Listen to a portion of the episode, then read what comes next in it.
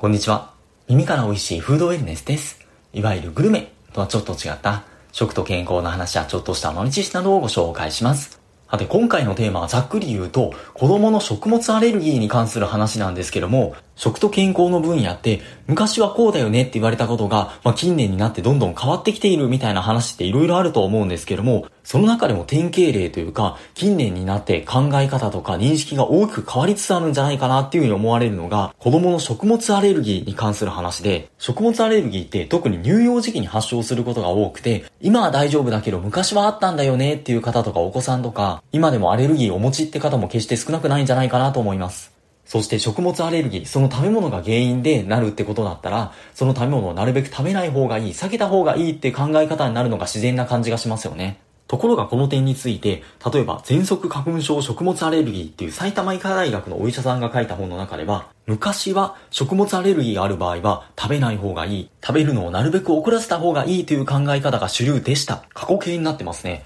他にもホムホム先生の小児アレルギー教室。これ2021年に出てる本なんですけども、この本ではつい20年ほど前は食物アレルギーの治療はその食べ物の完全除去が主流でしたっていう風にこちらも確形ですね。他にも科学的に正しい子育てっていう本の中では、離乳食に関連することとして、以前はアレルギー源になりやすい食品を早い時期から始めるとアレルギーを発症しやすくなると考えられていました。しかし、ここ数年の研究で流れが大きく変わって、離乳食を遅らせた方がいいという考え方はほぼ覆されつつありますっていうふうに書いてありました。こういった言及を引っ張り出すとキリがない気がするのでこの辺でやめておくんですけども、これは一体どういうことなんでしょうか？っていうのも、食物アレルギー物質の除去っていう考え方に沿って、赤ちゃんにあげるのをなるべく遅らせるとか、まあそれより以前に、お母さんの妊娠中の段階から、お母さんが食べるのをなるべく減らしたとしても、食物アレルギーの発症率は下がらなかったそうなんですよね。これは日本限定の話ではなくて、国際的に見ても、特に食物アレルギーの考え方に関して、あれなんかおかしいなっていう風に思われ始めたきっかけがピーナッツらしいんですけども、日本ではピーナッツってそこまで言われないかもしれないんですけども、まあ、欧米諸国ではもっと頻繁に食べられていて、かつピーナッツアレルギーの人も少なくないそうなんですよね。そこで欧米諸国では乳幼児期にピーナッツをあげるのをなるべく避けましょうっていう風なガイドラインがもともと制定されていたんだそうです。ところが国際的にピーナッツアレルギーの発症率を比較をしてみると、これ2008年に発表されているものなんですけれども、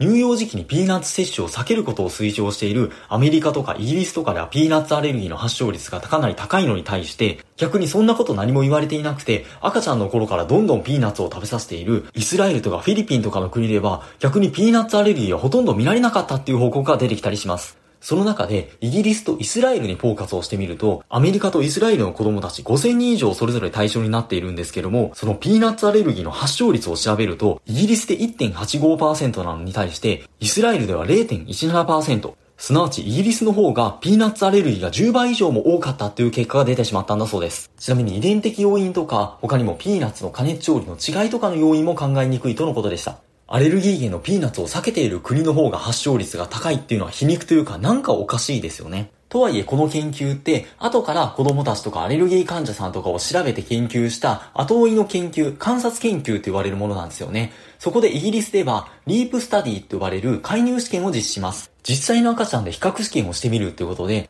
640人の赤ちゃんを対象に2つのグループに分けて、うち1つのグループは生後4ヶ月から10ヶ月ぐらいから60ヶ月、5歳までピーナッツを食べてもらって、もう1つのグループ、ピーナッツを食べなかった赤ちゃんたちと比較をした結果、やはりピーナッツを食べた赤ちゃんの方がアレルギーの発症が少なかった。もともとピーナッツのアレルギー体質を持っていた赤ちゃんを除外しても、ピーナッツを食べたグループでは発症1.9%だったのに対して、ピーナッツを食べなかったグループは13.7%。かなり違いがありますよね。これもともと発疹の症状を持っていた赤ちゃんを対象にしているので、ピーナッツを食べなかったグループでこれだけ発症が高いっていうのはあるんですが、ともかくピーナッツを食べるのを早いうちに、生後4ヶ月から10ヶ月の間に開始すると、ピーナッツアレルギーの発症がどうやら少なくなりそうだっていうことが示されました。ちなみにこれイギリスで行われた研究なんですが、アメリカでももともと2000年に米国小児科学会が離乳食への導入を遅らせることを推奨していたんですが、結果的にその期間も含めた20年の間に子供のピーナッツアレルギー発症が3倍ほど増えたらしくて、2008年にガイドラインを改定して逆にピーナッツを取り入れることを推奨する方に転換しています。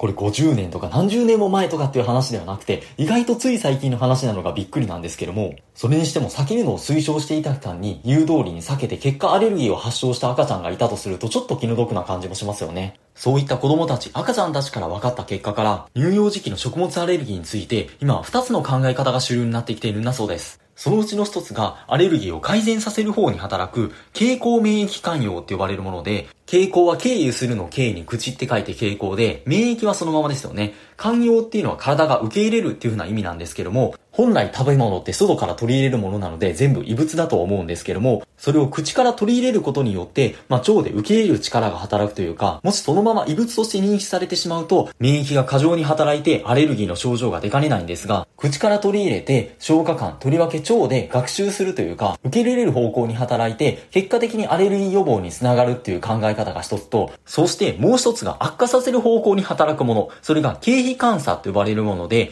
経皮っていうのは、まあ、経由するするの経に皮膚の皮で、監査っていうのが特定のアレルゲンに対して過敏に反応することなんですけども、皮膚が湿疹、荒れている状態で、食べ物のタンパク質が皮膚に付着することで、食物アレルギーを発症させやすくなるんじゃないかっていうのがだんだん分かってきたんだそうです。すなわち口から腸に行くルートだとアレルギーを予防改善させる方向に働く。逆に皮膚からのルートだとアレルギーを悪化させる方向に働くってことなんですけども、ん？そもそも食べ物なのに皮膚ってちょっと違和感ありませんでしょうか？ただ実際のところ、例えばアトピー性皮膚炎があると食物アレルギーが悪化しやすいみたいな話があって、アトピー性皮膚炎と食物繊維との関連を調べた過去の66の研究をまとめた結果でも、アトピー性皮膚炎があると食物アレルギーの発症が約6倍高くなるっていう結果になっていたり、先ほど出てきた LEAP Study、ピーナッツを早いうちから食べていた方がアレルギーの発症が少なかったっていうものにも、後日談というか後から分かったことがありまして、っていうのもアレルギーの発症が減ったとは言っても、その一方で早いうちから食べていてもアレルギーを発症してしまった子供もいたってことなんですよね。その要因を調べると、一つ分かったことが、もともと湿疹持ちの赤ちゃんを対象にしていたんですが、食べ始めのタイミングでその湿疹が悪化していた赤ちゃんほど、ピーナッツアレルギーを予防できなかった、失敗しやすかったってことが分かったんだそうです。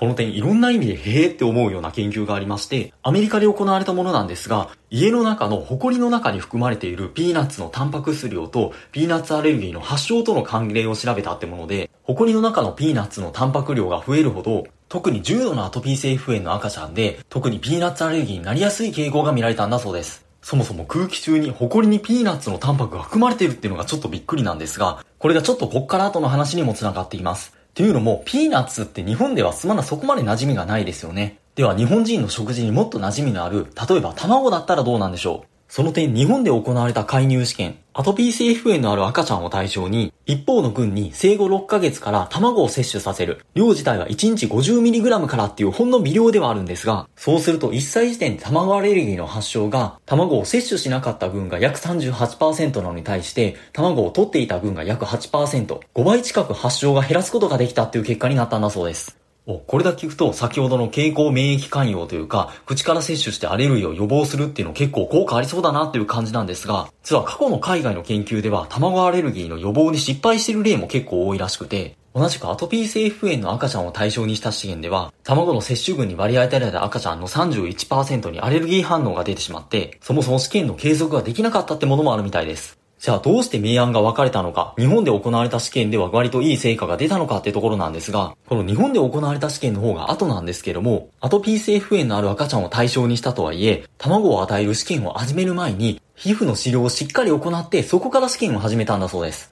すなわち、アレルギーを悪化させる方向に働く、経皮監査、皮膚のルートをうまく抑えつつ、経口免疫寛容、口から取ってアレルギーを予防する方をうまく働かせることができたってことみたいです。とは言っても100%ではない。卵を摂取した群でもアレルギーを予防できなかった赤ちゃんもいて、でもそれもやはり試験を始めてから改めて皮膚の状態が悪くなっていた赤ちゃんだったんだそうです。すなわち、早めに食べ始めればアレルギーを予防できるっていう簡単な話ではなくて、湿疹とか皮膚の状態が悪化している場合は、むしろアレルギーを悪化させる方向につながるかもしれない。意外にも食物アレルギーの予防のためには、食べる以前に皮膚のケアをしっかり行うことが大事ってことが言えるのかもしれません。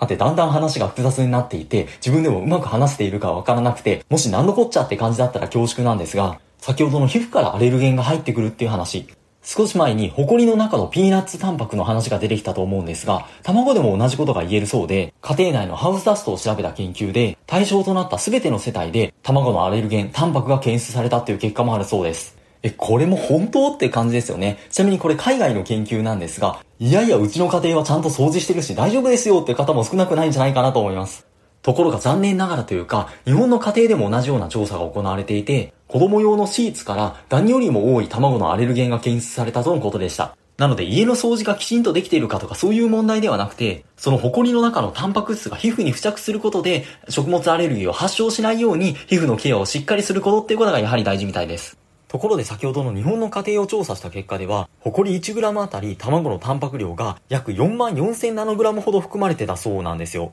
ナノグラムと言われてもピンとこないですよね。1グラムの100万分の1が1ナノグラムらしいんですけども、ともかくそのぐらいのミクロな話なんですが、ところでアレルギーというと、そのお母さんの方、妊娠中とか、特に授乳中とかにアレルゲンになるような卵とか食べない方がいいんじゃないかみたいな意見もかつてはあったそうなんですが、現在では妊娠中に食事からアレルギーになりやすいような食べ物を除去したとしても、子供の食物アレルギーの予防につながらないっていう風に言われているそうで、むしろ栄養不足で発育不良になってしまって、むしろリスクになりかねないっていう話もあるそうなんですが、そして授乳中の段階でも、母乳に含まれる卵のタンパク質の量って、確かに卵を食べれば食べるほど増えるのは増えるらしいんですが、とは言っても 1ml あたり1ナノグラムにも到底達しないレベルなんだそうです。なので何が言いたいかというと、埃に含まれるタンパク量の方がはるかに多いってことなんですよね。なのでその意味でもそこを気にするよりは皮膚のケアを大事にした方がいいってことは言えるかもしれないですよね。ところでアレルゲンのなる食べ物について早く摂取した方がいいっていう風な結果が出ているのは今のところピーナッツと卵最近になって乳ミルクについても結果が出ているみたいなんですが他のアレルギー物質についてはまだ研究途上というかまだはっきりとした結果は出ていないみたいですただ食物アレルギーを発症していない、かつ湿疹とか皮膚の症状が出ていないお子さんについては、経口免疫寛容の観点で、あまり遅らせすぎず、少量ずつ食べさせた方が、むしろアレルギーの発症を抑えられる可能性があるんじゃないかっていうふうに考えられていて、日本の指針でも厚生労働省が出している、授乳、離乳の支援ガイドっていうのも2019年に改正されていて、卵、卵黄も含めて離乳食の開始の時期、5から6ヶ月ぐらいっていうのが目安になっています。とは言ってもその子の体質とか皮膚の状況によっても対応は変わってくると思うので、やはり心配な場合は、詳しいお医者さんとか専門医に相談する方が良さそうですよね。あとアレルギーの話非常に複雑なところも多くて、どうしてもかいつまんでみたいな話になってしまったり、断片的だったり、そもそも僕の理解が浅いところもあると思うんですけども、ともかく子供たち、乳幼児のお子さんのアレルギーをいろいろ調べてきた結果、もともと妊娠中とか授乳中とか避けた方がいいんじゃないかとか言われたりとか、離乳食を遅らせた方がいいとかっていう風に言われていた考え方がガラリと覆されている。そして口を経由して腸っていうアレルギー予防に働く方と皮膚から付着してアレルギー悪化に働く2つのルートっていうのが考えられていてその意味でも皮膚のケアっていうのも大事かもしれないねっていうような話でした。他の用事で時間取られていたりとか、自宅の通信環境が悪かった影響で、そう微妙な時間の配信になってしまったんですが、今後も引き続き何とか配信できればというふうに思いますので、もしよろしければお付き合いいただければと思いますし、よかった放送回、いいねとかをしていただけますと嬉しく思います。過去回にもコメントくださったりとか、いいねとか押してくださってる方がいて、アーカイブ聞いてくださってる方がいるんだなっていうのも大変感謝をしております。はて、だんだん暑くなっていた気もしますし、時が過ぎるの早いなとは感じるんですが、引き続き素敵なフードネスタイフをお過ごしください。本日もありがとうございました。